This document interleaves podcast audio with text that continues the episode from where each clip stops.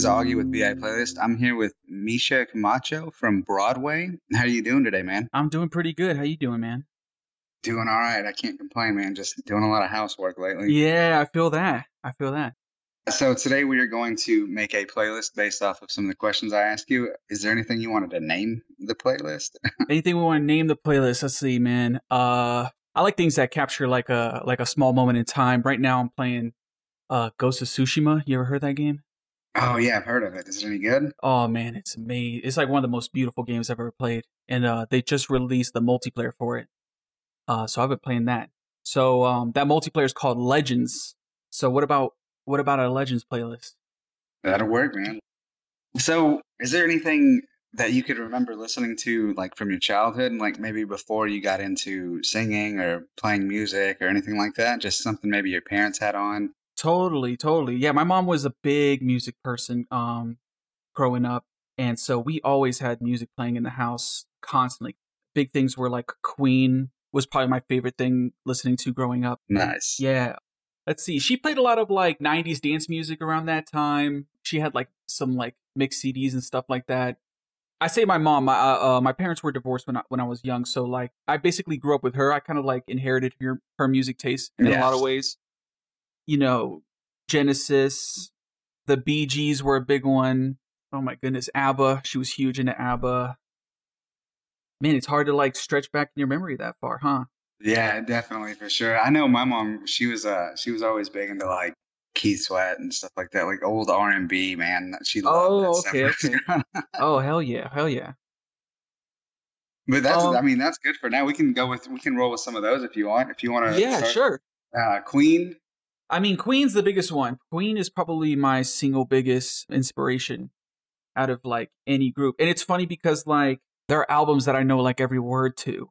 And it's and it's the weirdest thing. It's like Queen's one of those bands where I never really looked up the lyrics. It was like it was more like the energy of the song is what captures me. Um and it's and it's like what I recall in my head. Like I don't even have to hear the exact lyrics, but I can play the songs in my head. I know them so well. And so I mean that goes like straight to Bohemian Rhapsody. I was a, I was a I was a daydreamer as a kid, pretty hardcore, especially on like long drives and stuff like that. I just stare out the window. You know, you do that thing where you pretend there's like a ninja like jumping on buildings and stuff. Yeah. And and so like when you when you're in that kind of like transitive state, what picked up to me was all the harmonies and and just the power of like the vocals in that song. yeah. I Um, think Freddie Mercury was really good about capturing what he wanted in the song. So when he made a song, if he whatever he made that song about, he was really good at capturing whether it be the emotions, whether it be Fat Bottom Girls, uh, Right. you know, Bohemian Rhapsody, whatever it was that he was trying to portray. Right, right, right. You got it. totally, totally.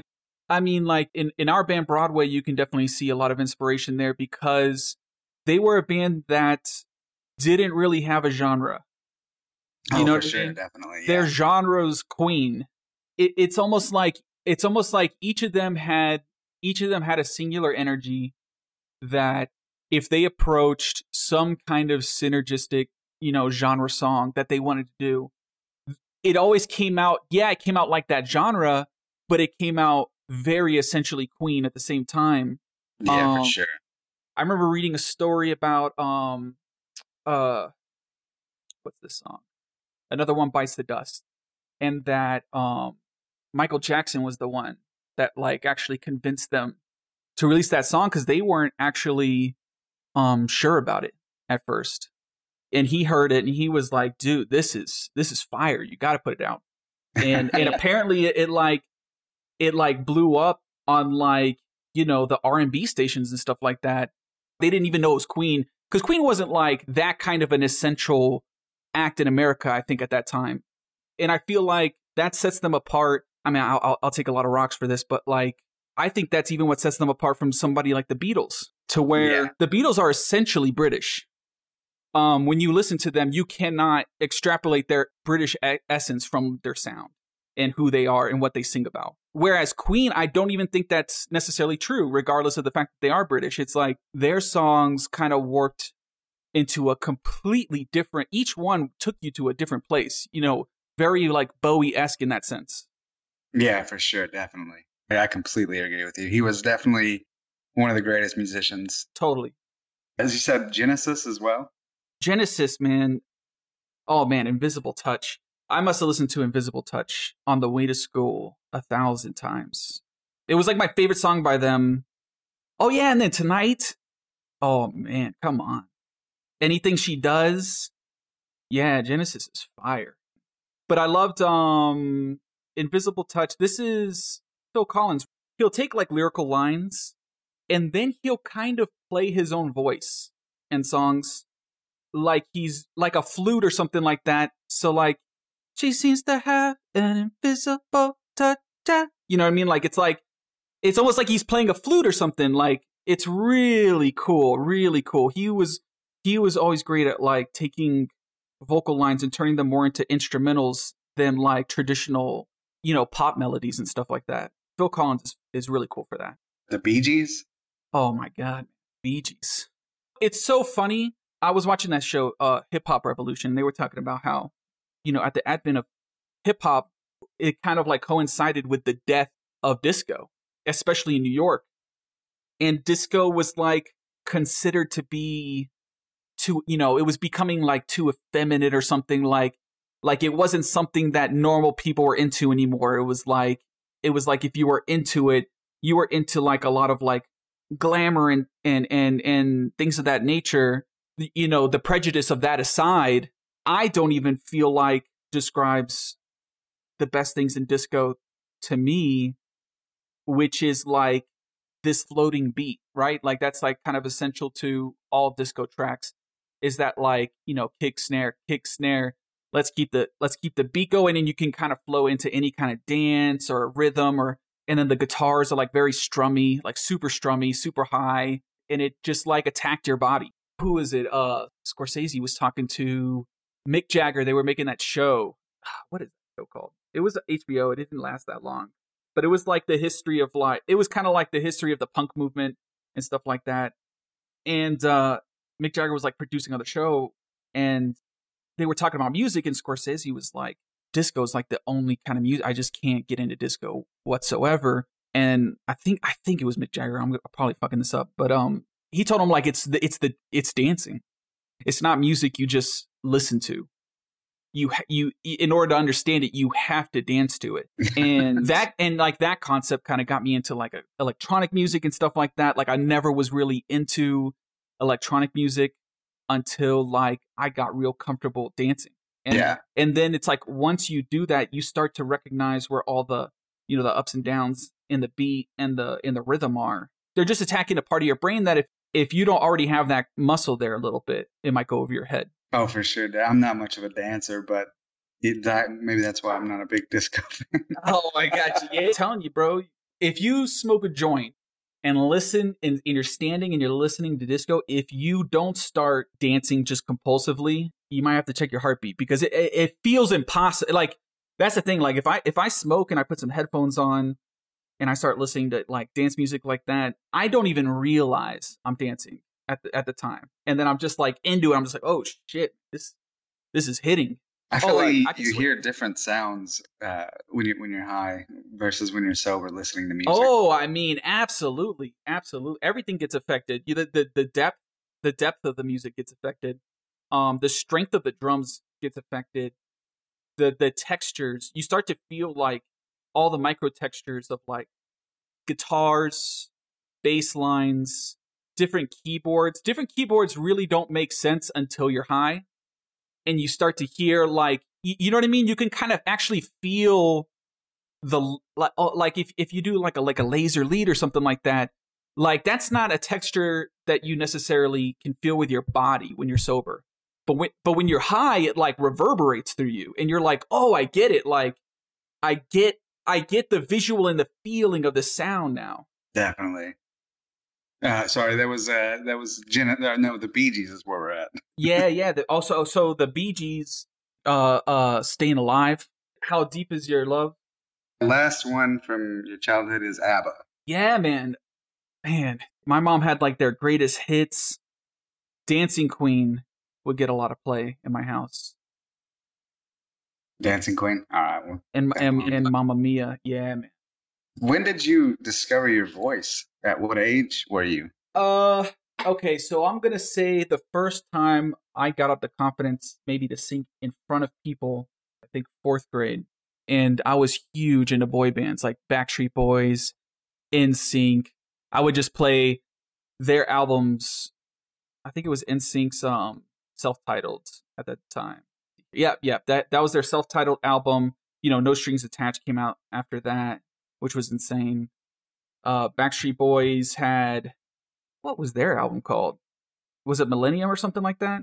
Yeah, Millennium.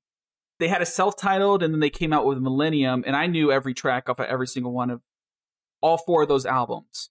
Quit playing games with my heart was like a song that me and my cousin would sing and just like emote, you know, tragedy. You know what I mean? Like that overacting of of like you're like on your knees and almost crying. Yeah. almost crying. totally, totally. Yeah. NSYNC, Backstreet Boys. Let me see NSYNC. I feel like they had more hits than the Backstreet Boys. To be honest, with you. Absolutely. you know, it's it- it's weird because like the Backstreet Boys, I mean, they even look a little older than NSYNC, but they were like to me, they were like adult, mature R and B stuff, and then NSYNC was like you know the younger, like funner. Yeah, for sure. I remember seeing "Tearing Up My Heart." It was like summer. I was staying with my grandfather, who's a pastor, so he was like at the church all the time. He had a big like a like a RV that he would use to travel around the country, and uh, I remember watching like the Disney Channel premiere of their live concert, like huddled around with my friends. I remember that too. yeah, yeah. I want you back. Sailing. I don't know why sailing is one of the songs I remember from that album. but Sailing is one of the songs I remember from that album. Bye bye bye. It's gonna be me. It's gonna be me is like the funniest voice like you can you can Right. make. It's such a creepy song if you listen back to it because it's like it's kind of forcefully telling a woman like you're gonna be with me sooner or later, which I'm like, oh man, like when I listen to this, I'm- this is creepy. Especially like the the the title line, they drop the whole track and then like drop that line. So it just goes silent and he's like, It's gonna be May, and then like everything comes in. It's really creepy.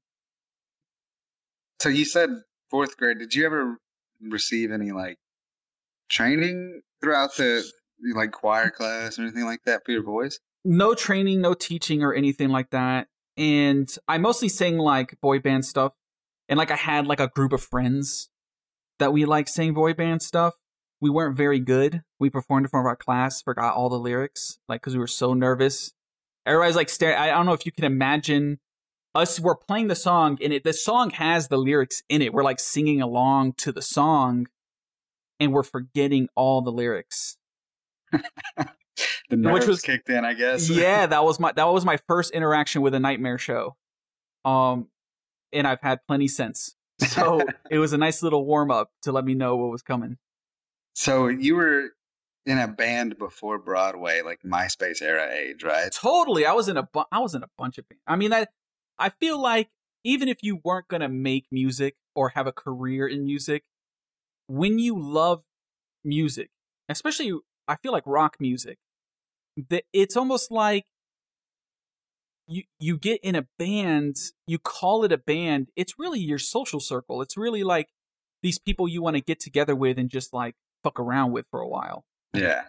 So I mean, like there were tons of like, you know, interloping groups of people that I would, you know, either cover songs with or some, you know, something like that. We called it. We were we were a band. Yeah. I was in a band just out of high school called "To My Dearly Beloved," and uh, that one was with like a, uh, basically everybody in that band was from like art school. We had there's a there's a art school, the Osceola uh, County School for the Arts that I went to in ninth grade. Failed. I I failed out. I flunked out of it. Um, not for my. I I was in there for drawing, um, and visual art. It was my my core classes that I really like fucked up on. But all the kids had gone to that school at one time or another. Jack Fowler was in that band, who was later in Broadway. Brian Camara, who was later in Broadway, and then the other uh the other people went on to do their own like local bands and stuff like that. Everybody kind of like split off, you know. And then that was the first one. We played like we probably had like three original songs that we recorded on like a little mixer, like a battery powered mixer. Yeah. Uh, they probably sounded terrible, dude. Like I can't e- I just can't even imagine like the cringing I would do if I ever heard it those songs again. But we we covered a lot of like Underoath. We covered Devil Wears Prada at the time. That was like their first. I don't know if it was like an EP or LP, but like Dogs Grow Beards All Over was was one. We covered Chiodos. I know we did No Penguins in Alaska, and then what was like their big one at the time? It, I think it, the words "best friend become redefined" is definitely that one. I don't think it was. It could it could have been "Baby You Went Last Minute on the Creek." I can't remember how that goes. Um, but it was definitely uh, "Word Best Friend" and "No Penguins in Alaska." We definitely did old Underoath. We didn't do "Define the Great Line," even though that was like most of us like our favorite album. But like, it's mostly screaming, and their older poppier stuff on. They're only chasing safety, dude. Dude, a boy brushed red, living in black and white. What a song! Right. I remember listening to that one. dangerous business walking out your front door. And what was the big one of that? Reinventing your exit, right? Yeah, reinventing your exit. That was like that was like the song when we played it. Everybody, because I mean that's like the local band thing. Like you don't have any original songs, um, right. but like uh, you know that that was the song that everybody knew. We would play at this place called. This is just gonna let you know what kind of place this is. The name of it was called Behind the Eight Ball and it was a pool hall in like the really shitty part of town. And it was like the only reason we met up there was number one, it was off the main road in in in Kissimmee, Florida. There's one main road called 192, and that stretches all the way from coast to coast, east to west, straight through. And so that was off the main road, so everybody could get there easily. Um, or or like when I say everyone could get there, it was like you had a couple of friends who had cars, so they their job was like going around picking everybody up to bring them to the show. You know what I mean? Because yeah. the this is not a big place. The parking lot had maybe like 15 parking spots. So you really had to like pile in or like park somewhere else and like walk down the street. And yeah, those were my first few shows. A lot of a lot of my first few shows were there at the behind the Ball. And then I was in a band from Ocala. They were Ocala Central, like like located there. They all lived there and grew up there, and they all knew each other. And they had just lost their singer though, but he was like from somewhere else. I forget where he was from, but he drove long distance to be in that band. Um, and this is around the MySpace era. This is like when everybody in Florida, in that Florida scene, kind of knew each other. In a, in a sense, like they didn't really know each other, but you probably knew somebody who knew this person. Oh yeah, I know I know a guy who knows this person, and the, and then there was like the the scene kids who were like scene famous on MySpace, where they had like ten thousand friends. They went to every show, every party, so everybody knew them, and it was like you know, three de- two degrees of separation from like anybody. So I met up with those guys and I felt out of place with them. They were all like they were so tight knit. They had all like grown up together. They had been in the band for a while. And they were the guys, if a day to remember played in Ocala, they were the guys that played with them. Always, always.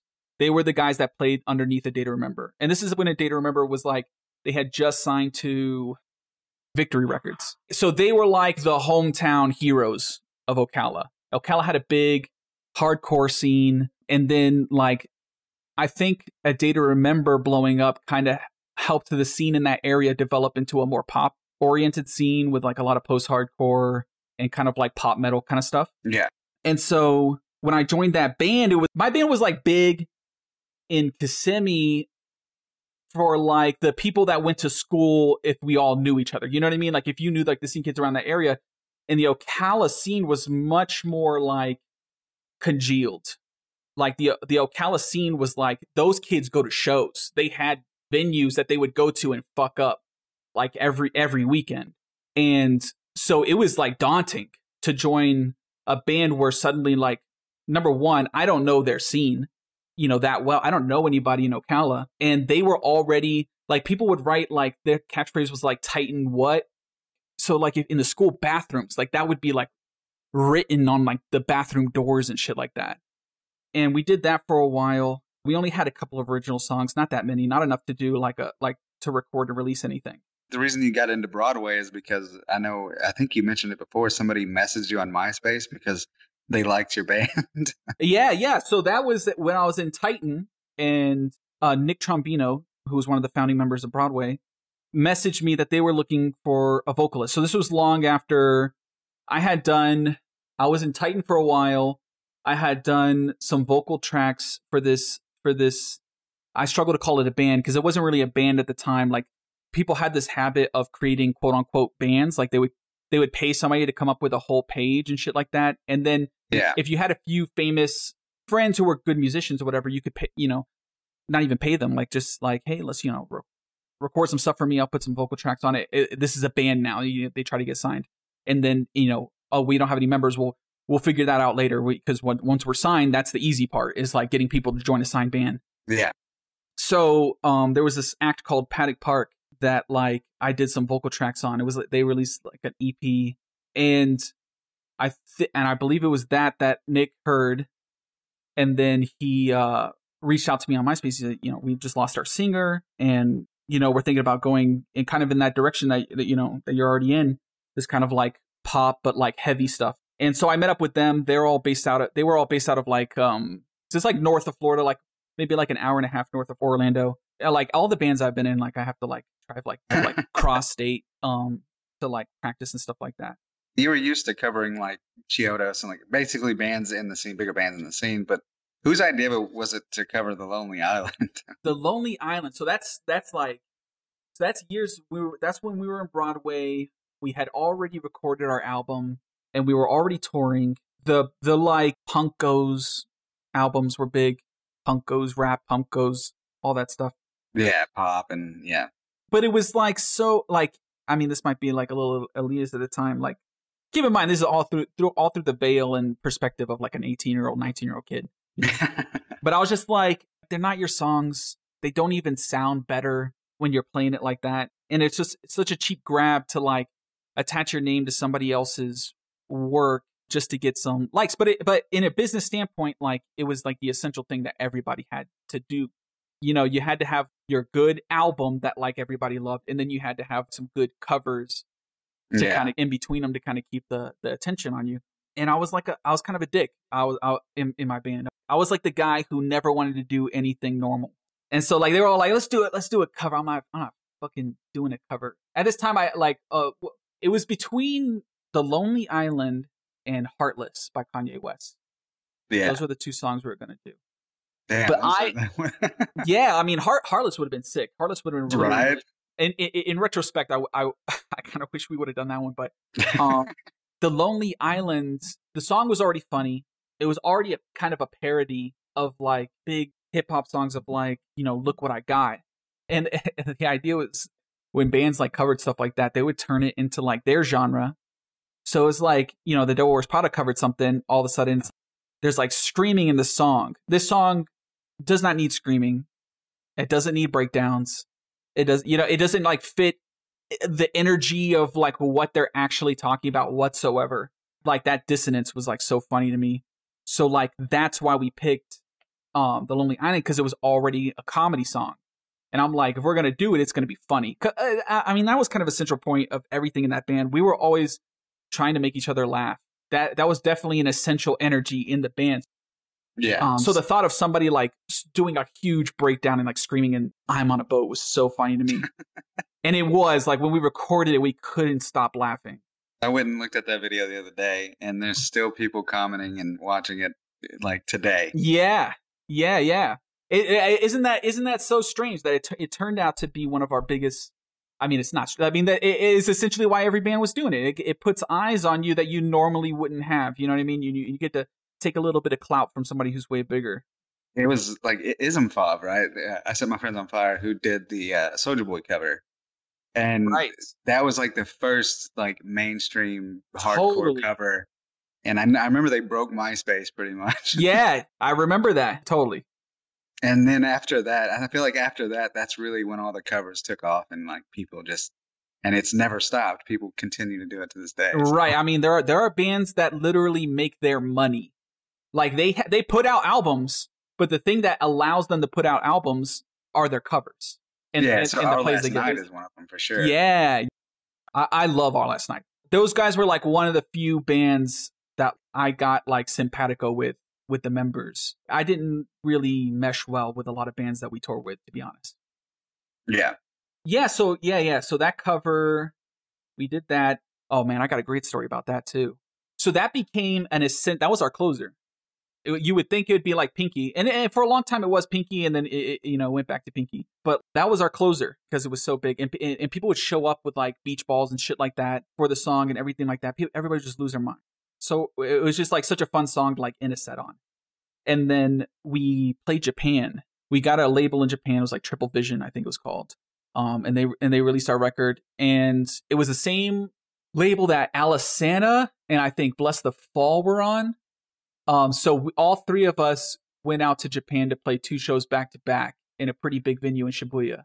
Like we were nowhere near like Alesana or Blessthefall size at all, at all. Like the only reason we got signed to that label was because the A and R from the label liked our sound. You know, Yeah. um, so so they brought us out, and we're like, we're in Japan. This is awesome. We're gonna play our music. The culture shock. It's like you finish your song, and there's fucking silence, silence.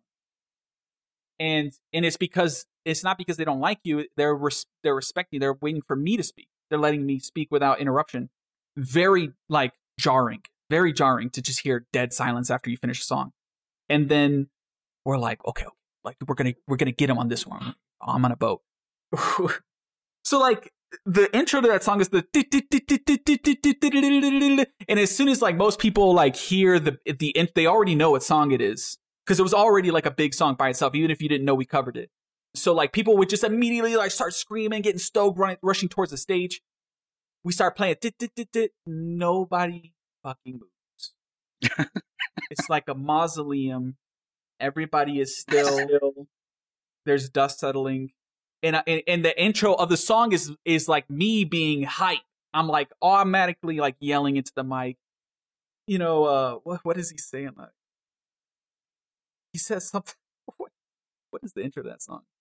It's like um, it's like get off your feet and get on your motherfucking toes or something like that. and like it's so hype. Like I'm just like yelling into the mic, and nobody's moving. It isn't until like the so it just goes over terribly, and then we get backstage, and I just go, is it at all possible? That that song is not fucking big in Japan at all, and we just made fools of ourselves. Like we acted like they already should know like you guys know what's coming, man. You hear the intro, like this is where you lose it, and like they were just like, I have no idea what you guys are doing. I have no idea what the Lonely Island is. I don't watch SNL.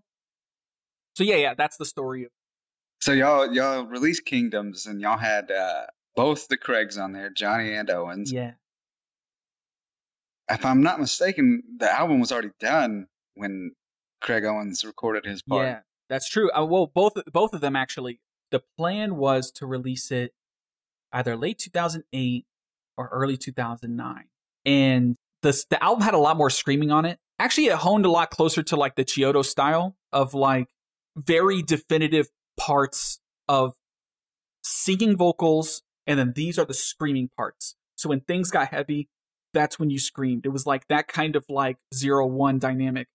I, I don't. I wonder if those like versions of the tracks like exist anywhere other than Cameron Mizell was our producer. They're probably on some hard drive he has in storage. But they were very like one, you know, one zero. Craig Owens was the first one we got. So Craig Owens was the first one we were going for.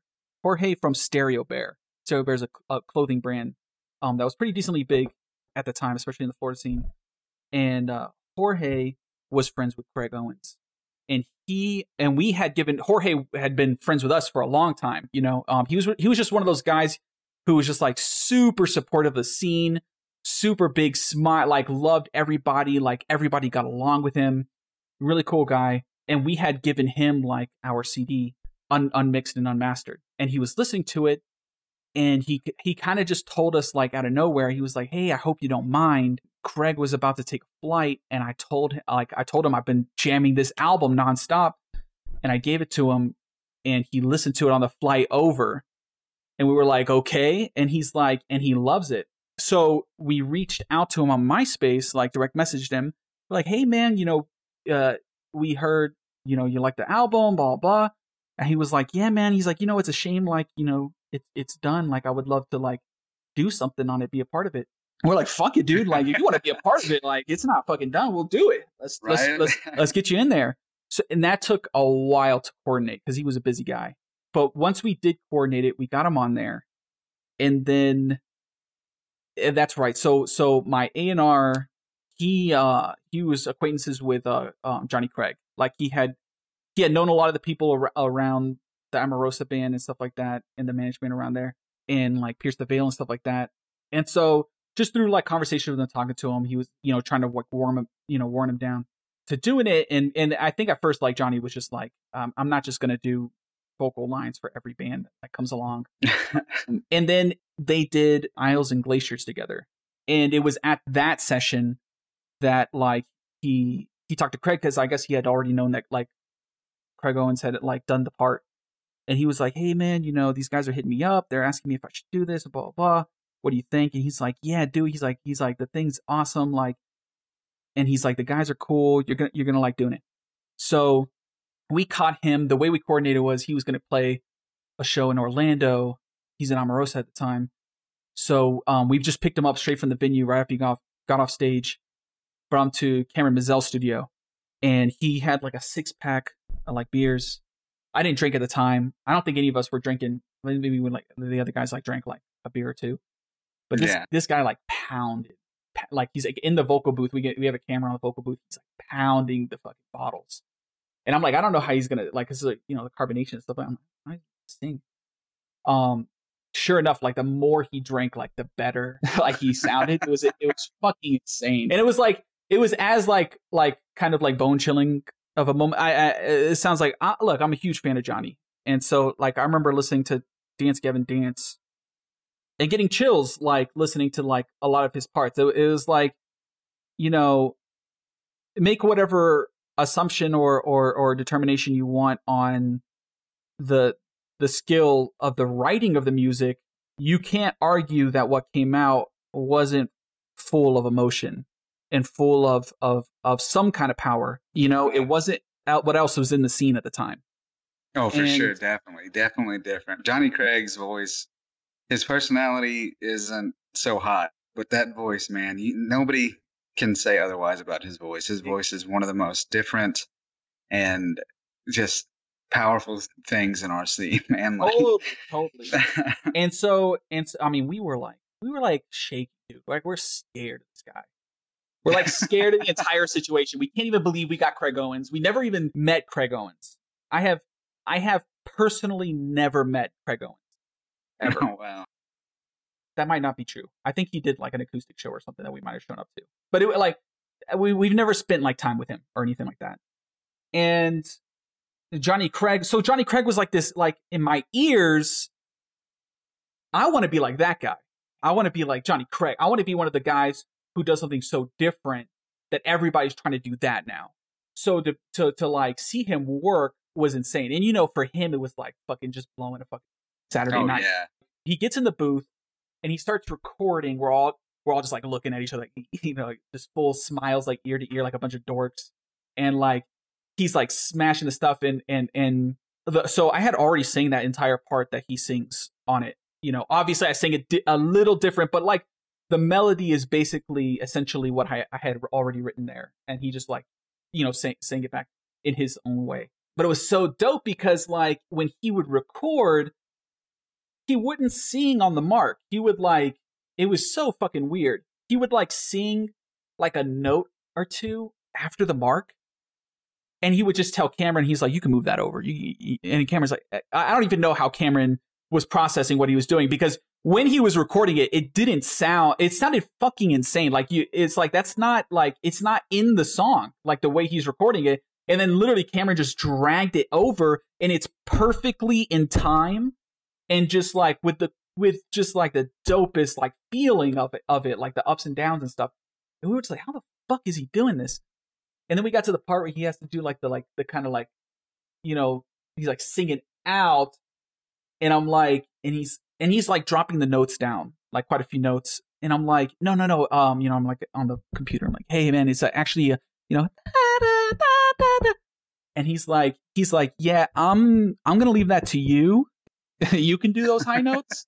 I can't do those, so I'm just gonna bring it down here. I'm like, okay, fair enough, fair enough.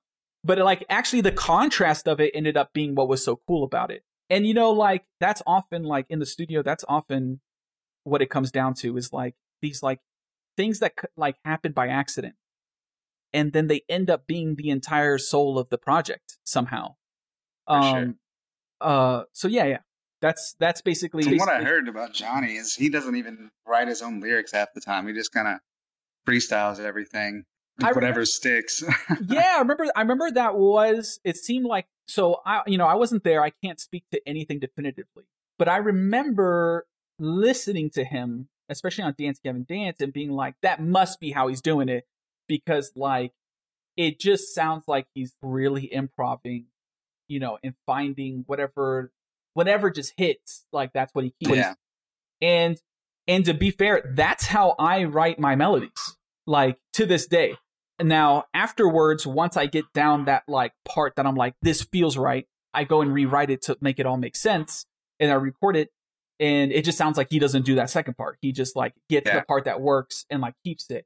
But he's been making music for a long time. I haven't spoken to him in a while, so I don't know how he did his most recent stuff. Um, but I do know that on Emarosa album, he definitely like focused on the lyrics, from what I remember.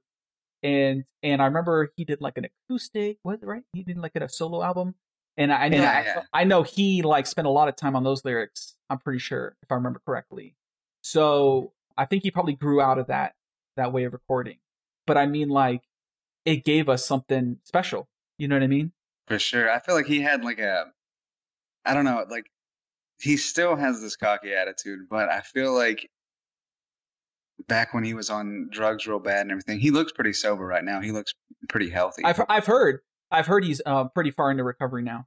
yeah. So, but back then he just didn't give a shit. You know, he he was late to shows. Yeah, yeah. There's even a video on YouTube YouTube of him like throwing up on stage. I mean, like whatever, whatever, you, whatever you can imagine, we witnessed much more being on tour with him. Like, um, he, he's a he's a character, man. Like he's he's a he's a guy, he's a guy who wanted to ride the whole thing until the wheels fell off. Like he, you get that energy from him when you meet him, and at least like, you know, say what you want about his antics and stuff like that.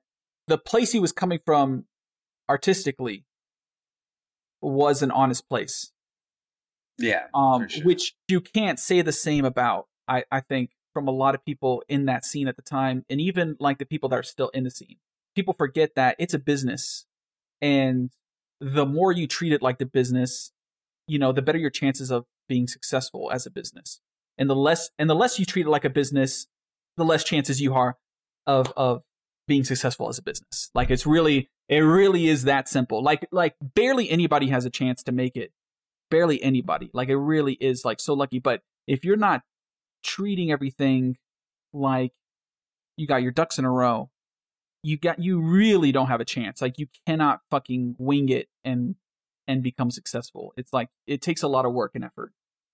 I mean, you look at the. It took Dance Gavin Dance what, fifteen years to achieve the commercial success that they have today, which is Oh, uh, yeah. insane to me, dude. Like it's so insane. I actually just interviewed. uh Friday night, I interviewed Zach Zach Garren from Dance Gavin Dance. He was Okay. he did the Death Star and the Happiness album with them. Yeah, I interviewed What him, and he play on that? He played guitar. yeah, he was a guitarist for those Okay, two okay. albums. Yeah, yeah, and uh, he's also in Strawberry Girls.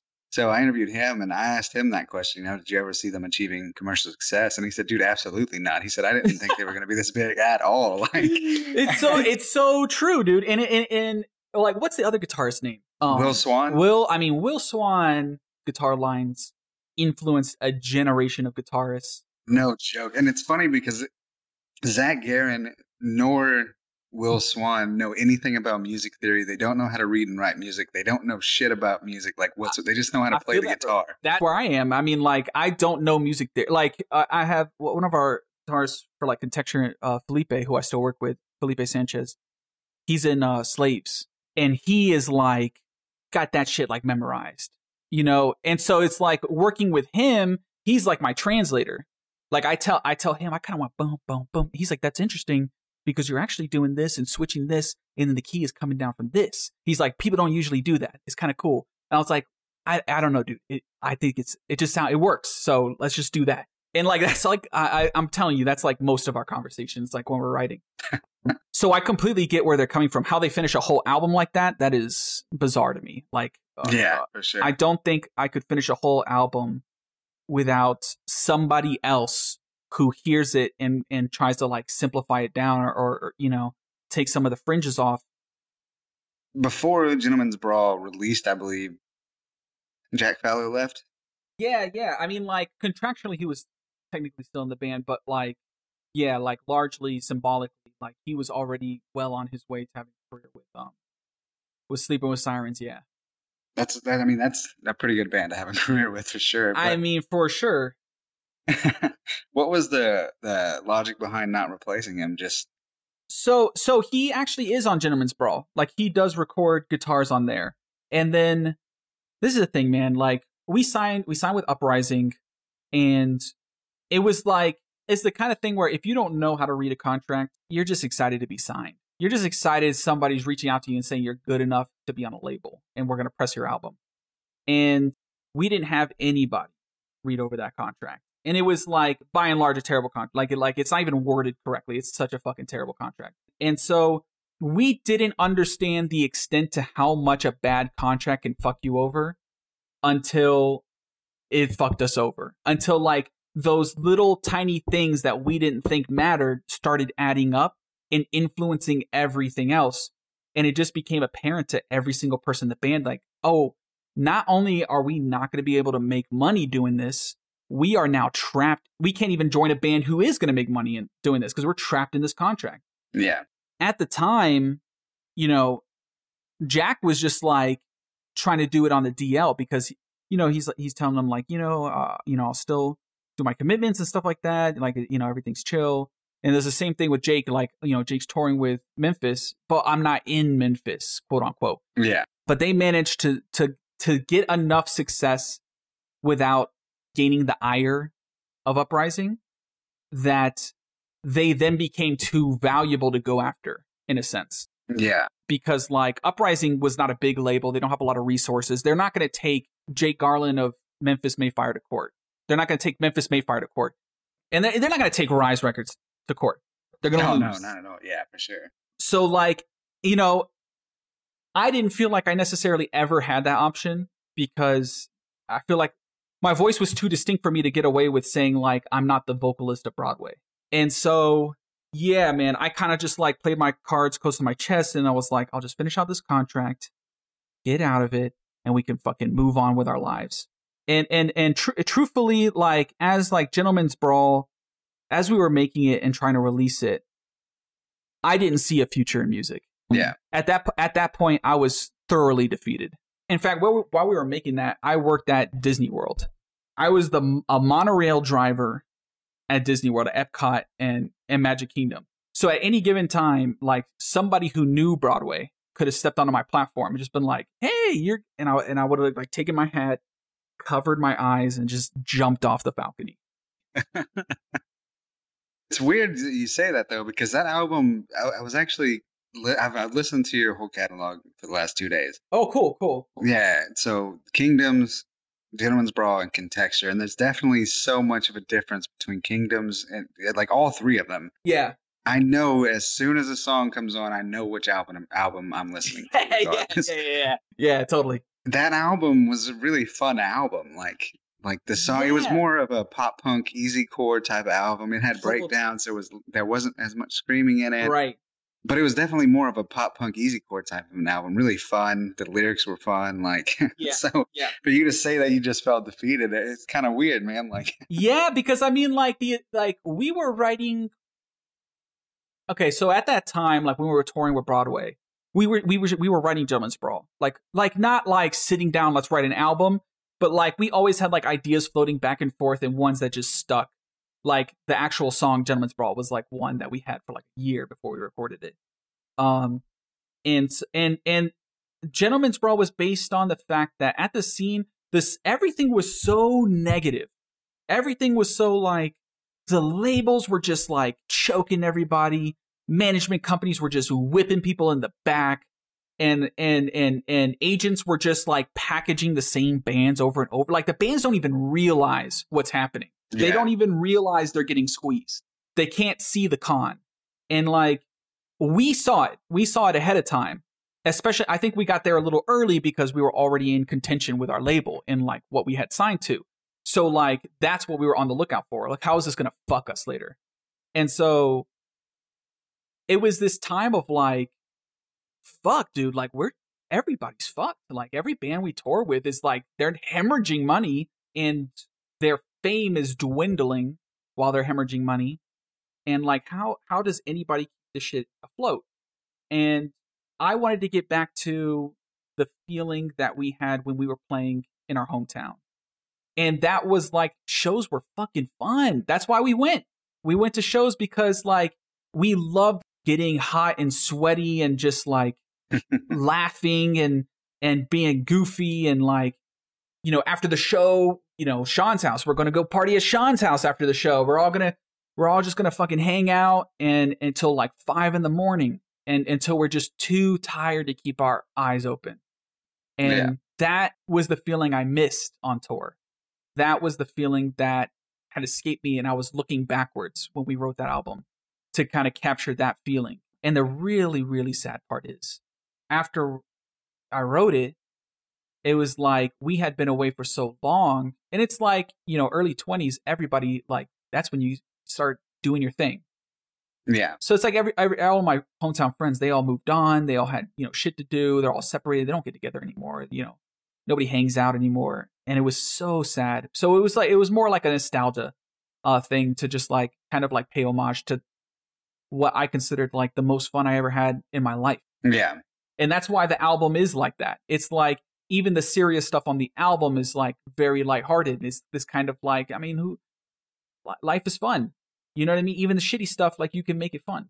And and Gentlemen's Brawl in itself was like there was so much cutthroat, like just negativity and, and meanness in the scene of like people just hating each other. Even bands that were on tour with other bands just hating each other. And I'm not gonna say that I wasn't like I didn't play my part in that. Um, but it definitely like just its essence took a toll on me. And I think the thing that was even worse was like there was a lot of like smiling to your face kind of stuff.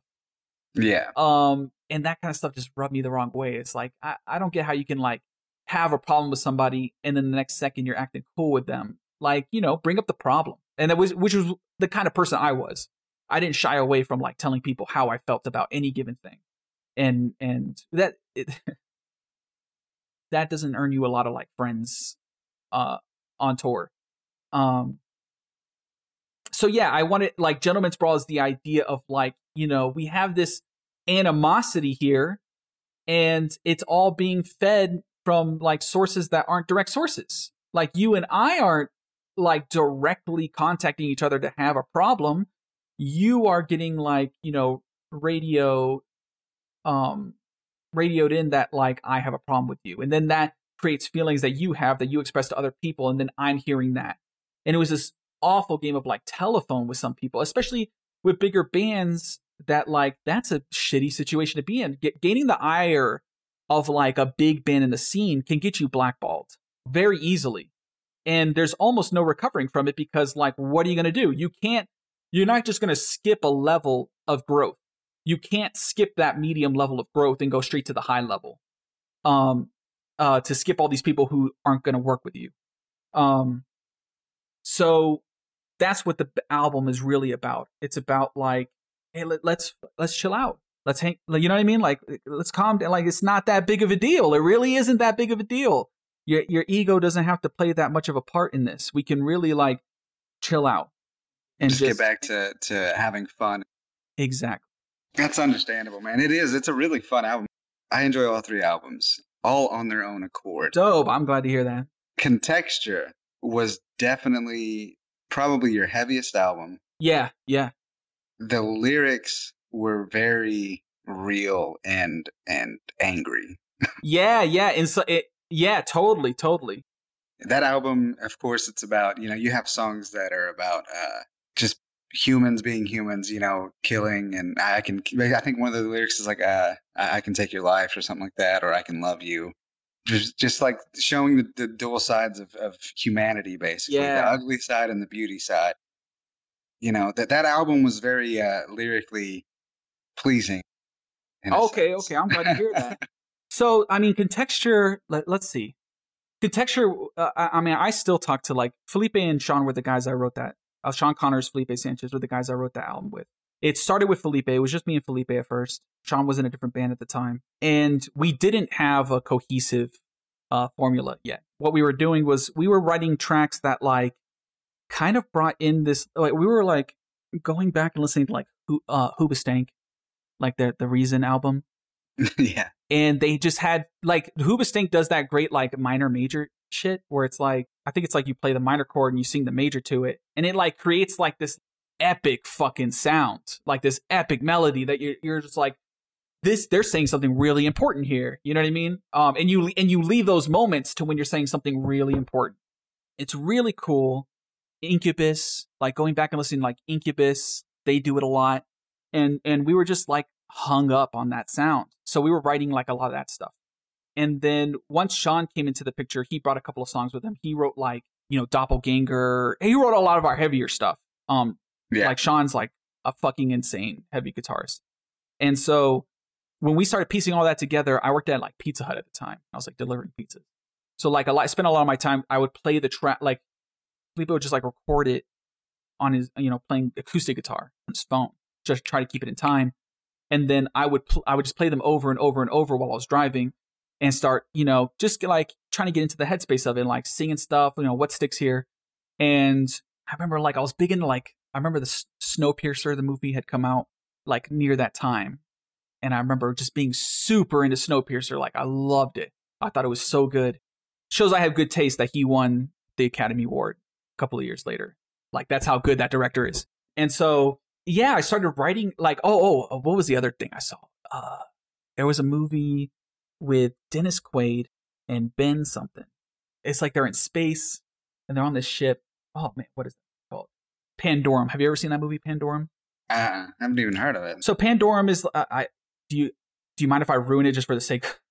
Oh, good. Spoil- spoilers for yeah, anybody listening. Spoiler alert. Yeah, skip ahead like I don't know five minutes. So the movie is uh, uh the main character wakes up on this spaceship, and it's supposed to be a spaceship that's taken us from Earth.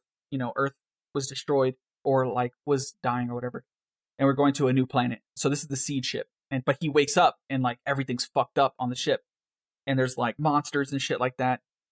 Long story short, you realize that the guy who's claiming to be the captain when he wakes up is actually like a young guy who had like I, I I forget if he had like set himself to wake up or if he had like was awake the whole time because they like you know they went to like cryo sleep basically for the long journey. yeah, and he had like woken up and like fucked up the ship and everything and like destroyed the other ships and stuff. I I, I can't remember why if he wanted he was like playing God on the ship or something. But the monsters that they found were like actually humans that were like released on the ship and they had and lived there for generations. So they had like evolved into like these like things like that like you know live on the ship and just kind of like exist there. You know, yeah. it was a really trippy. It was a really trippy story. Kind of reminded me of Trigun a little, a little bit. So that was in my head. Like those two things were like in my head. Like the idea of like sci-fi being like telling the story of the class warfare, and then in Pandorum, the idea of when you take such a grand idea to space. We're on Earth right now, and grand ideas can do so much damage. You take it into space, you're fucking in space. Like you're stuck there.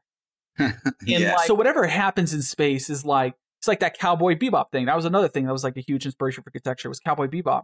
This idea that like once you spread everything out, there's no order to that. You know what I mean? Like these these Yeah. all these spaces are going to evolve on their own away from the so like crime and like you know tyranny. Those are going to become. It's like the Wild Wild West. It's going to be like a kind of regular thing to find out in the middle of nowhere. You find tyranny or you find some kind of abuse happening. yeah. So that's what the album is about. The album is about these long stretches of, of time from when the first song, Manifest Prosperity, is like the seed ship, like in Pandorum, like en- entering out, and, and and much like Snowpiercer, class warfare breaking out on the seed ship. Um, and then the second song is about the colonists uh, phase. So like once we you know we set out to these other planets, we, we colonize these planets, and then they send out even people to even further distances to you know th- there's a lot of money in reconning finding uh, i found this planet with a lot of metal or whatever and you know I live here. Some people like you know they decide not to work eh, like what that's like the premise of like alien right? So like they go out and they're looking for they're a mining ship. Yeah. and so but like much like an alien it's like you know whatever happens out there like it's isolated to that thing. And so the idea of the second song prometheus is the idea that like i have i have this feeling i have this feeling of doing something new now and i and and as a member of humanity this is my moment to do it. This is where like nobody can stop me from trying something new out here. And you know the metaphor of it obviously is like even creatively of trying something new like how dangerous it feels. But like you feel you instinctively you want to do it. You know artificial love is about like you know these co- these colonies have become so, so the entire actually the entire album is in chronological order. Um this i know this all sounds like super high concept to like right for an album that not a lot of people listen to but uh, the original idea was to have like recorded stories in between each song kind of setting the stage for the next song. We didn't we, we didn't have enough money to pull it off um and we just had enough money to finish the album. So like a lot of it is it's hilarious it's called contexture but a lot of it is, it is without context. Um you kind of have to just like listen to the songs. I remember there was like one r- album review where the guy had like pieced the whole thing together. It was absolutely bizarre to read because i'm like i never talked to this guy about it but he like pieced the whole story together. I'm like holy shit. Like this guy really listened to this album. Artificial love is about like artificial intelligence and what its idea of love might be at first, which kind of goes to like, you know, Carl Jung's like idea of the of the anima. Like there's like do you know what the anima is? Hmm. So it's like uh like stages of like your subconscious concept of the opposite sex. So like the anima actually evolves in each person in kind of like a linear fashion. It starts with um it starts with like just physical attraction.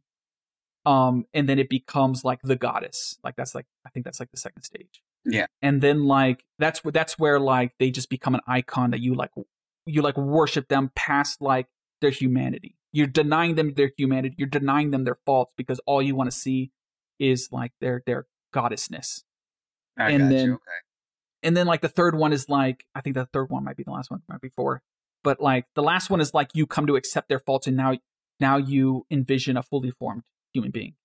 And um the anima appears in your dreams. Um the anima appears in your dreams um as like a mirror to your subconscious. So you can actually tell what like kind of like where your brain's at, where your subconscious is at based on like how you view women in your dreams or men, you know, or the opposite is the the Yeah. ana, ana, animus as the man uh, to women. And so artificial love is like that idea of like the first, like the AI has to go through the first phase of like just like obsession. And that's what artificial love kind of stands for is like this idea that like people get like caught up in these obsessions of love and they think that's love because it's like all consuming and it gives them an energy. They don't realize that that's them like doing that to themselves. That's not the other person. Yeah. Um, you know, they're getting themselves high on their own idea. And why would AI be any different if they were to gain any kind of consciousness? So that when you think about that, it's like kind of fucking scary. You're like in, in, the song, like the AI is an AI on a warship. Um, and they're in charge of like all the systems and everything like that. And they fall in love with the captain of the ship. And it's like this very controlling relationship where they start like judging and listening to every conversation the captain is having and stuff like that. So yeah.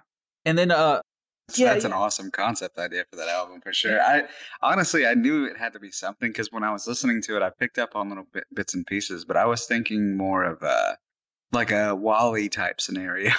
yeah, I mean, like it's essentially, uh, it, it, like, okay, so we skip ahead. Like, Volcano Jack is like the Wild Wild West part of outer space where it's like we're colonizing, and like you know, there's all this shit happening. So like bounty hunters become like a Cowboy Bebop thing. It's like bounty hunters become like this huge thing, and so Volcano Jack is the idea. Volcano Jack is a character that somebody plays, a bounty hunter character that somebody plays, like reality TV.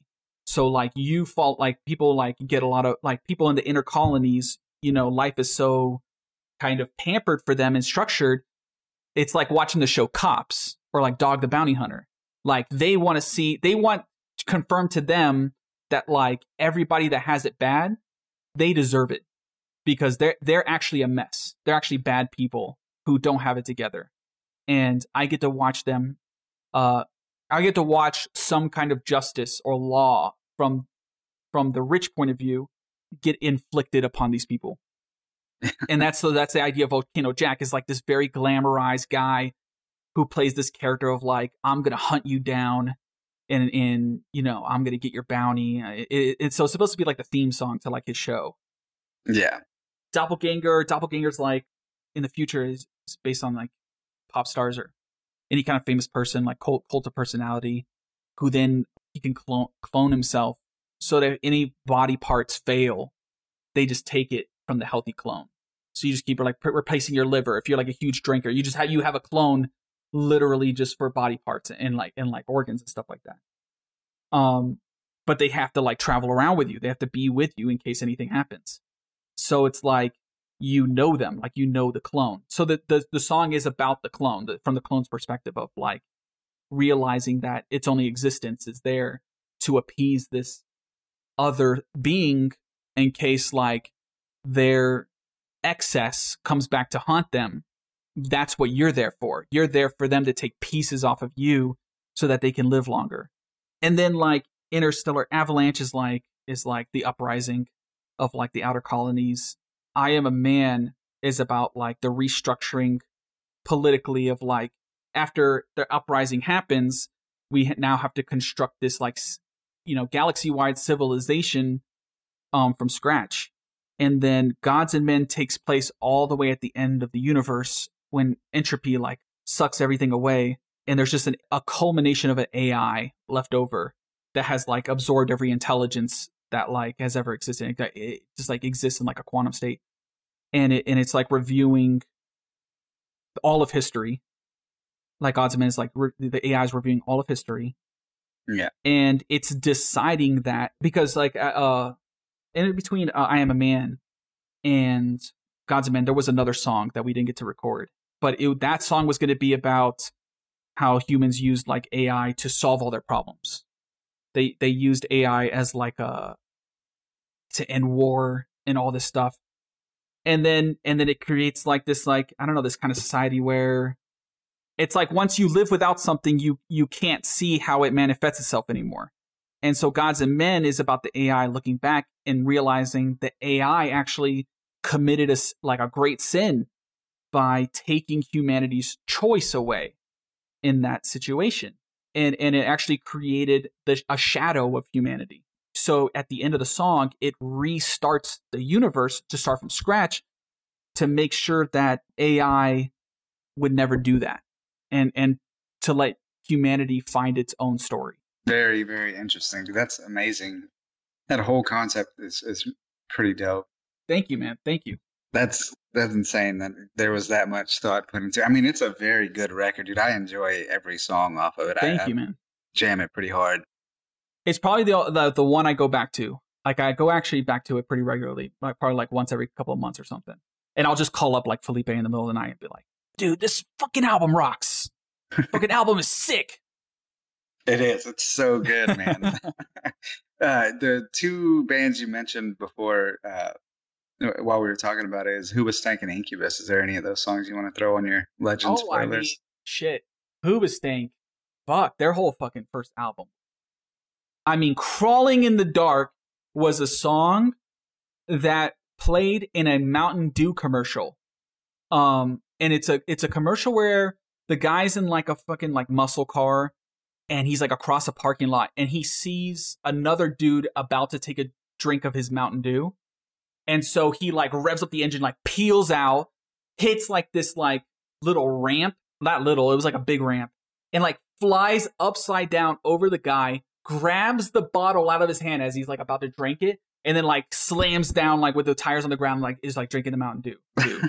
And it's like playing crawling in the dark for no fuck just because the crawling in the dark sounds cool. Like the lyrics make no fucking sense for the commercial. But it just sounds cool.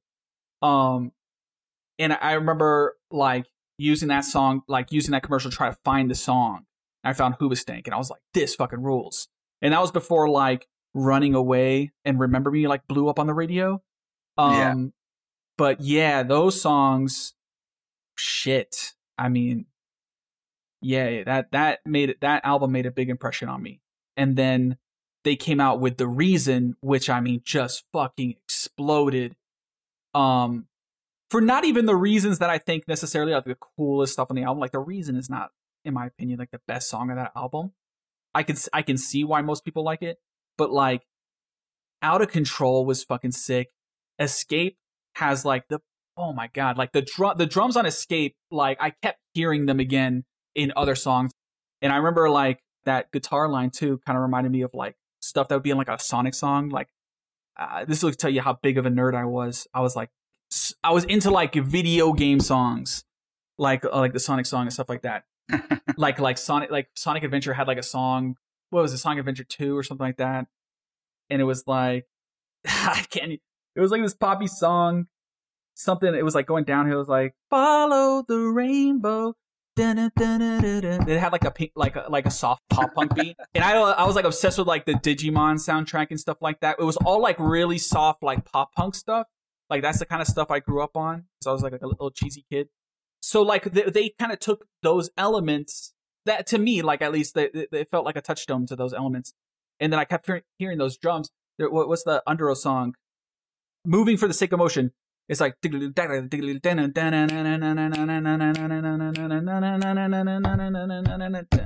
Like it always reminded though that that kind of like rolling drums to me like started with that with that escape song. The band Incubus. Um, where do you even start with Incubus? I, I saw them live a couple years ago. Did you really? Brandon Boyd is amazing. So- played like a two-hour set, and it didn't even like it, he sounded the same from when he started to when the set ended. he ma- he he makes me feel so small because it sounds like it sounds like they get such like good dry recordings from him that they don't even really have to do anything to his voice to make him sound good. Like they probably put like a little bit of like reverb and shit on there. May maybe maybe like an echo or something, and he just sounds absolutely fucking insane. So like they get like they don't have to do much to his voice, so now they have all that other space to like mix in with the guitars and stuff like that. And they always have such great like um tone to like everything they do, like their drums and their guitars.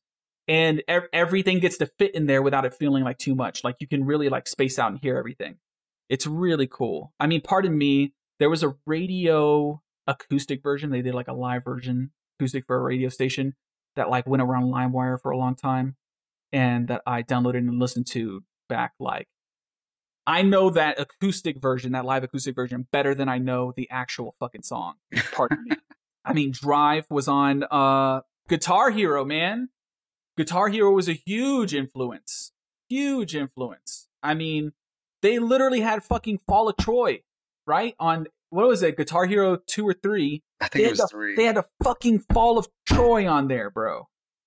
and Muse, I think, was on there. Muse. Muse was such a good song. Oh my god, bro. They were killing. They had a Killswitch Engage.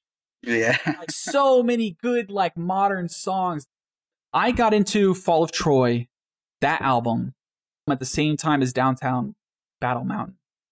And because they were I, I don't know, they just they had like a synonymous like spirit to them.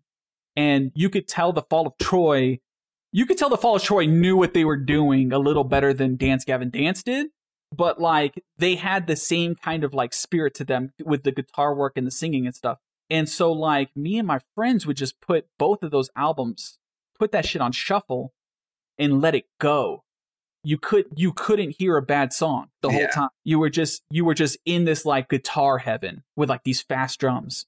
Like mouths like sound Sidewinder missiles, dude. I just got the symphony going. Shit, it's that fucking album. That album is crazy. So like all of this stuff, it's actually funny. Like all the stuff we talked about precedes like my taste now, which is like completely different than than what I was listening to back then. yeah. The stuff I regularly listen to now, I'll be honest, like I like going into like the Spotify, you know, made for you. We think you might like this. I, I forget what, Yeah. what the thing is called, but it's your Discover Weekly because you know they take like a little formula from like what you've been listening to, and they're like, I think you might like this. And it's usually that the songs like I'll listen to a song. This is fucking rad, and I'll go to the page, and it's got like a thousand plays, and I'm like, number one, I'm like, it kind of gives me that feeling I had in high school when I was finding bands. You know what I mean? Like on MySpace and stuff like that. You go to MySpace. This band is fucking sick. I'm gonna. I'm putting this song on my MySpace page so that when people come to my page, I'm automatically cooler to them because I found this song before they did. And and like it kind of gives you like that kind of feeling where you're like, man, I'm fucking into this shit before it like blows up.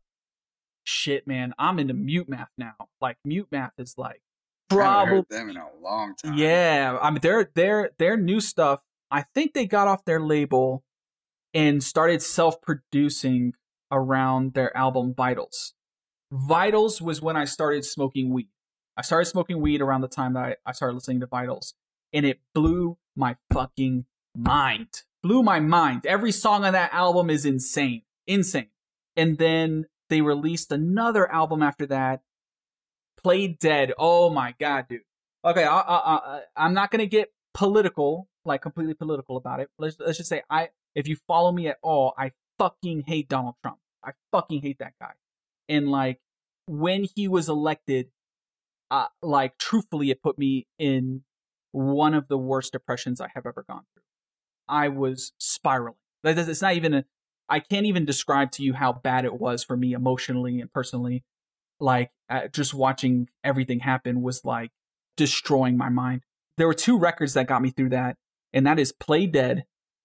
Play Dead from start to finish is absolutely fucking bonkers. It's like they have all the textures from like electronic music, like that. You know, that's big in like electronic music now, like Flume and shit like that, where it's just like it's all about the textures. It's all about finding these like ASMR kind of like quality sounds to hit your like subconscious and like bring up something. That album, and then what was that Paramore album that came out at the same time? After Laughter, I could listen to from start to finish. Those were like the two albums I would put on j- just to get out of bed and make breakfast, drink my coffee, and start my day, just to feel safe, you know, in the music. Is there a Um, song off of uh, Play Dead that kind of sticks out to you that we can throw on here? Break the Fever. Break the Fever. I would say there's two actually. Break the Fever and and Stroll On. And then you said that Paramore album. That Paramore album, yeah, absolutely. Hard Times, Rose Colored Boy, yeah, man. Those were like the the two that I really got into. And then Yeah.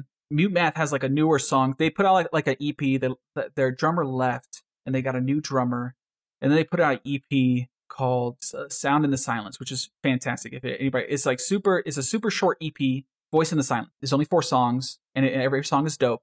But they they they remixed a version. They did a new version of Everything New, which is off of Play Dead. For it's the 2018 version, so it's like the second track on there. That track is like transportative. You know what I mean? Like it really like teleports you somewhere else. Like the visuals it gives me are almost like the, the story of like an ancient subconscious that that like kind of exists within us. Like that we kind of remember what it was like to make that step into consciousness. And, Yeah. and it was that discovery like that what the song is about that everything is new.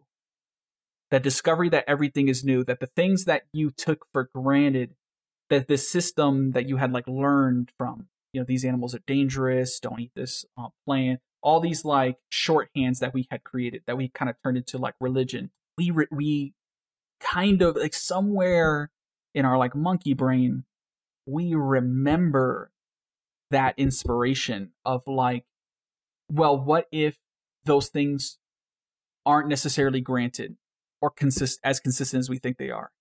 What Yeah. you know what what if like tomorrow can hold something radically different than today? And i feel like that's an essence that's a like a like an essential truth that like we all kind of have within us and and we don't hear it we don't hear it enough and so we forget it and but when you do hear it especially at your worst you remember that it's true. And it's like and it cuts through like every religion it cuts through like every religion most philosophies you know there's like some enlightenment line of thinking that like like science isn't a philosophy like science is is, is our method of like confirming what's in front of us and and what's going to be consistent tomorrow but it the beauty of science is that it can be wrong and it should be wrong that we can always learn more Yeah. um, it leaves that door open. It doesn't say like, you know, this is this for sure. It's just this is our best, our best fucking guess that we have with all the knowledge that's available to us. This is what we think it is. or like um, under these circumstances. Right, right, right, right. Because yeah, because there's even like superposition, quant, like quantum observement, like all that kind of stuff. And so the the idea that things can be different tomorrow, that everything can be new, everything that even the things that you take for granted, like a tree outside, it's like tom tomorrow. Maybe the tree's essence isn't any different, but it probably is. But maybe you see that tree differently tomorrow. Just maybe, and maybe that that perception is like Sudoku, right? It's like playing like a giant fucking game of Sudoku. I don't know if you've ever played Sudoku. Um, yeah.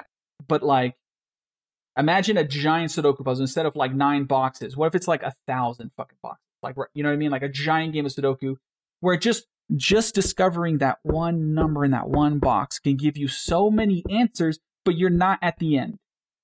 You can all Yeah. you there's it's a never ending cycle of like moving outwards and like discovering all these perceptions and even maybe one day like you discover that that five was actually a four and that now that changes all your equations going out and that, and like that that idea like scares a lot of people like i get that from like i I grew up as like a christian you know what i mean i grew up as a pretty like liter- literalist like biblical christian and and i lost faith like on tour i lost faith seeing bands claim to be christians and go out and and and perform the most ungodly things that I had ever seen, and then go on stage the next day and be like, "Jesus Christ is your savior." I'm like, what the fuck is going on right now? Like, Yeah. how is this okay? And and it's not okay. But what what it really confirmed to me, and then we, you know, uh, I don't know if you know this, but we like flipped our van on tour once. Like, um, no, I didn't know that. yeah, we flipped our van, totaling our van across the interstate. Like we rolled our van across the interstate, landed on the other side, destroyed our van, destroyed our trailer, and the cop literally said when he got the call, because like you know the highway cops they get calls like that, and he was like, "I got body bags in the trunk." He's like, "I didn't think any of you guys were alive. Thought you guys were dead. Somebody told me a van rolled across the interstate. Everybody's dead." Damn. And so that was like a turning point because I saw my whole life flash before my eyes. And I can tell you right now, I didn't think I was going to fucking heaven. And not, and not to say like I didn't deserve to go to heaven or anything like that, but I, I just had like this instinctive like, there's really nothing. Like, once I once the lights go out, um, my lights are out. And, Yeah. And it, and it just made me like reflect on everything that I, I had ever believed in and it is more to that. I'm, I'm giving like you know the simplified version of it, but um, it like made me question everything. And so going back and like reevaluating my morality and how I saw the world, um, that was largely in contexture. That was largely a product of that. And then, Yeah. and which is why it's called uh, God's Men in the Infinite Cosmos. The idea of God's being like, yeah, God, gods are gods are bigger than us. So there are ideas that are bigger than us and are in more control maybe than us, but they are still victims of the universe. They are still trapped in the same logic that we live in. They have to be by nature because we're the ones that are manifesting them. And so Yeah. it ties all the way back to Mute Math. Uh, So everything new being the idea that like you never know what your perception is going to be tomorrow and don't necessarily get so married to the one you have today. And that isn't to say that the way you feel today is discounted in any way. It's just as real as tomorrow is going to be. But that means that tomorrow is just as real as today is going to be. So you have to take it at face value. You can't take, you can't live a life where all the negative things are happening.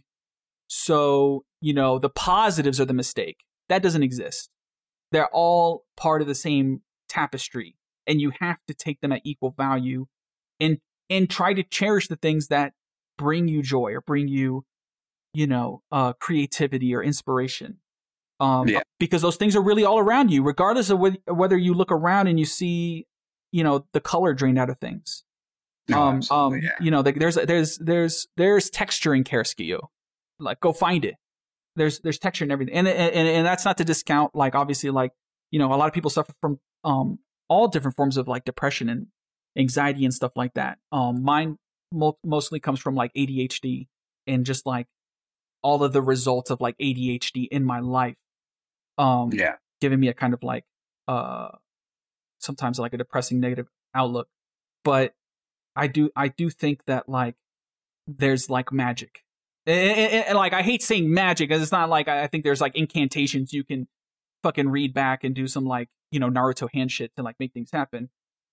But but but but there is a magic that we cannot explain and that we have we don't necessarily have control of the same way we don't have control of like the ocean.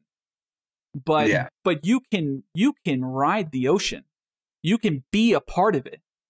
Um just because you don't have to control it. Um you can just be a part of it and and and bow down to its like magnificence you know what i mean? Like it, it, the ocean is this special thing and you get to go in and, and find harmony in it somehow with the other with the other things that find you know um their their place in it. So everything new yeah that like that i come back to that quite a bit. Uh and that goes that goes with uh daft punk. I i, I would be remiss if i didn't mention daft punk. One of my biggest influence i think they i think they might actually be fucking aliens. And i'm and i'm not even joking. Like i've told my friends that i'm like i think they might actually be from another planet and they came here and they're just fucking jamming with us. Because their songs are so special. Like um uh one more time is, is uh, like is in the same concept of everything new except you know 20 years earlier. Um, is is there ever a, is there is there a is there something more exciting than one more time? Like, is there an idea or concept more exciting than like uno mas? Let's go again. Start it up. We're fucking rocking out. Everybody get in here. One more song, one more time. Like you can, you know what I mean? And like, in Yeah. like, um, Tame Impala's new album, One More Hour, One More Year, is just a reflection of that central idea from that song. One more fucking time. One more fucking time.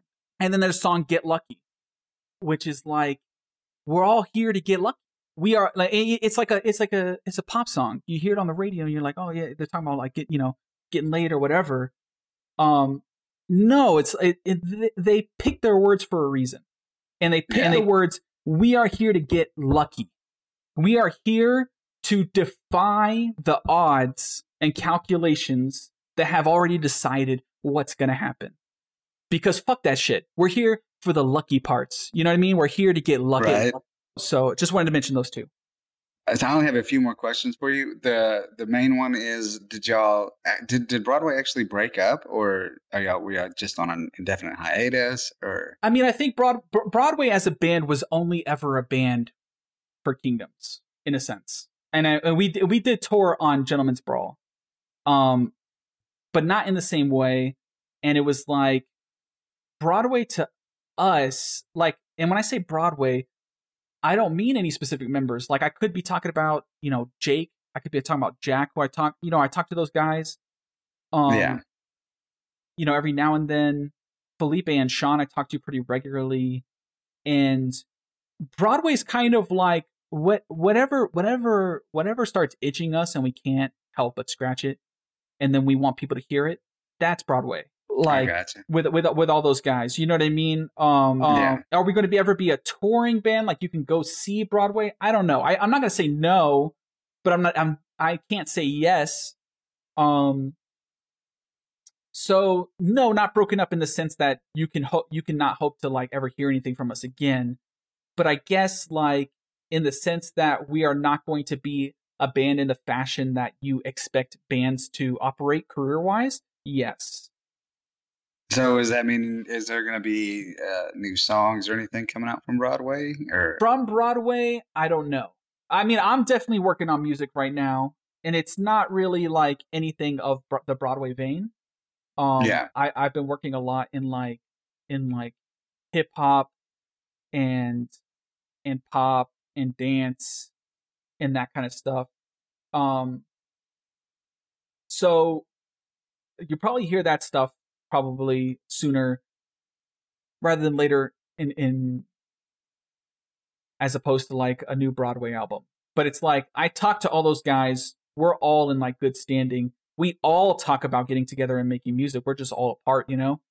Um, Yeah. But you never know. You never know what happens. You know. I I, I do I do plan on I, like I'm in Colorado now. I'm based out of Colorado, and I'm always talking to those guys about going back to Florida and, and hitting the studio and doing stuff. And like you know, obviously right now, like that's not really a good idea from COVID and all that stuff. Yeah. But um, you know, eventually there will be a, a a time where things like lighten up. I think, and I think this entire thing it changed the world.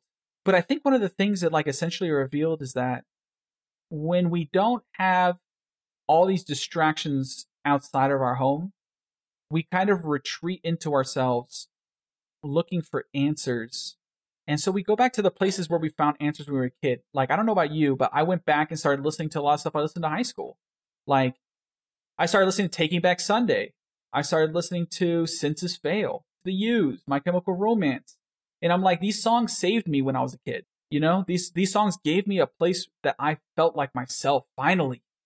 So maybe there's something there. Maybe myself is still there. And, and I'm not gonna lie, like I go back and I listen to some of the songs. I'm like, I'm not really feeling this right now. I'm not really feeling this today. After you know the kind of person that I am. But sometimes you do hit on tracks that are just like, holy shit! Like this still fucking bumps. right? I like to open up the podcast with a song, and I know y'all released Contexture uh, independently. Yeah.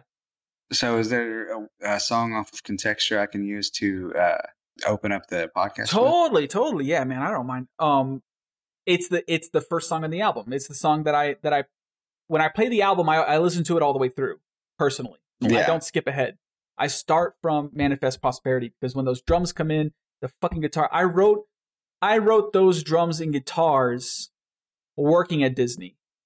I I wrote them. Yeah, I wrote them before Gentlemen's Brawl, and and I had them in my head forever, forever, and Yeah. To hear them finally on the track was it's amazing. I don't have to go into my head to hear it anymore. I can put that I can put that track on and feel it again. Um so yeah, manifest prosperity for sure. All right. And then I also like to put a like just put one of the songs on the playlist. Is there a song from any album that you like the most or that fans like the most or Man. That's a tough question. Uh it would be so easy to say Pinky, especially now that they're like remaking Pinky and the Brain. Um yeah, uh, right? but honestly, I would I would probably say, shit. What a question. I don't know, man. I don't know. What do you what do you like? If you could picture an ending, like I like we, we, we you know we we track our our our albums like purposefully. So like the ending tracks are like supposed to be like the ending of an album. But I think that'd be like kind of corny to pick one of the ending tracks to like automatically be the ending of it. Um, maybe something maybe something that like actually like kind of switches it. Well, like something that doesn't signify the ending. What about like a like a what do you call it? Like a semicolon? Like you know what I mean? It's like it's like we we stop this part and then we begin the the next part. Um, what would that be? I mean, shit. Well, that is Pinky. Fuck. Yeah, yeah. I guess that song. The same thing we do every day, Pinky. And uh yeah, man, that's pretty much uh pretty much all I have for you. Uh the playlist has actually quite got quite a few songs on it, so um I'll hit you up. I think this is gonna release next Monday. Next Monday, cool, cool, cool. Yeah, work on it throughout the week. Honestly, I appreciate your time, man. Thank you so much for No problem, man. Thank you for inviting me. No, no problem, dude. I enjoyed the conversation and everything. I hope I didn't ramble too much. Like I know, like some I've tried to make a podcast before of just myself, like myself and other people, and like editing like my my rants is like so difficult. So I hope I hope no, there's no pain involved when you go over it. No, man, it's fine. I, I do all this just kind of uh, throughout the night. Well, you know, my my wife will wa- rock my baby, and I'll come in here and just tinker Oh. with this a couple hours a night, and then.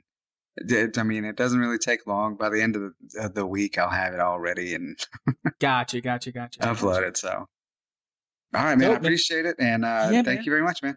Good talk, man. Take it Ah. easy. Bye. I am a man capable of mass destruction. I am a man fighting with compassion built from all my sins. I am afraid, but I never let the fear take over me. Figure out a way to take what's mine. In me.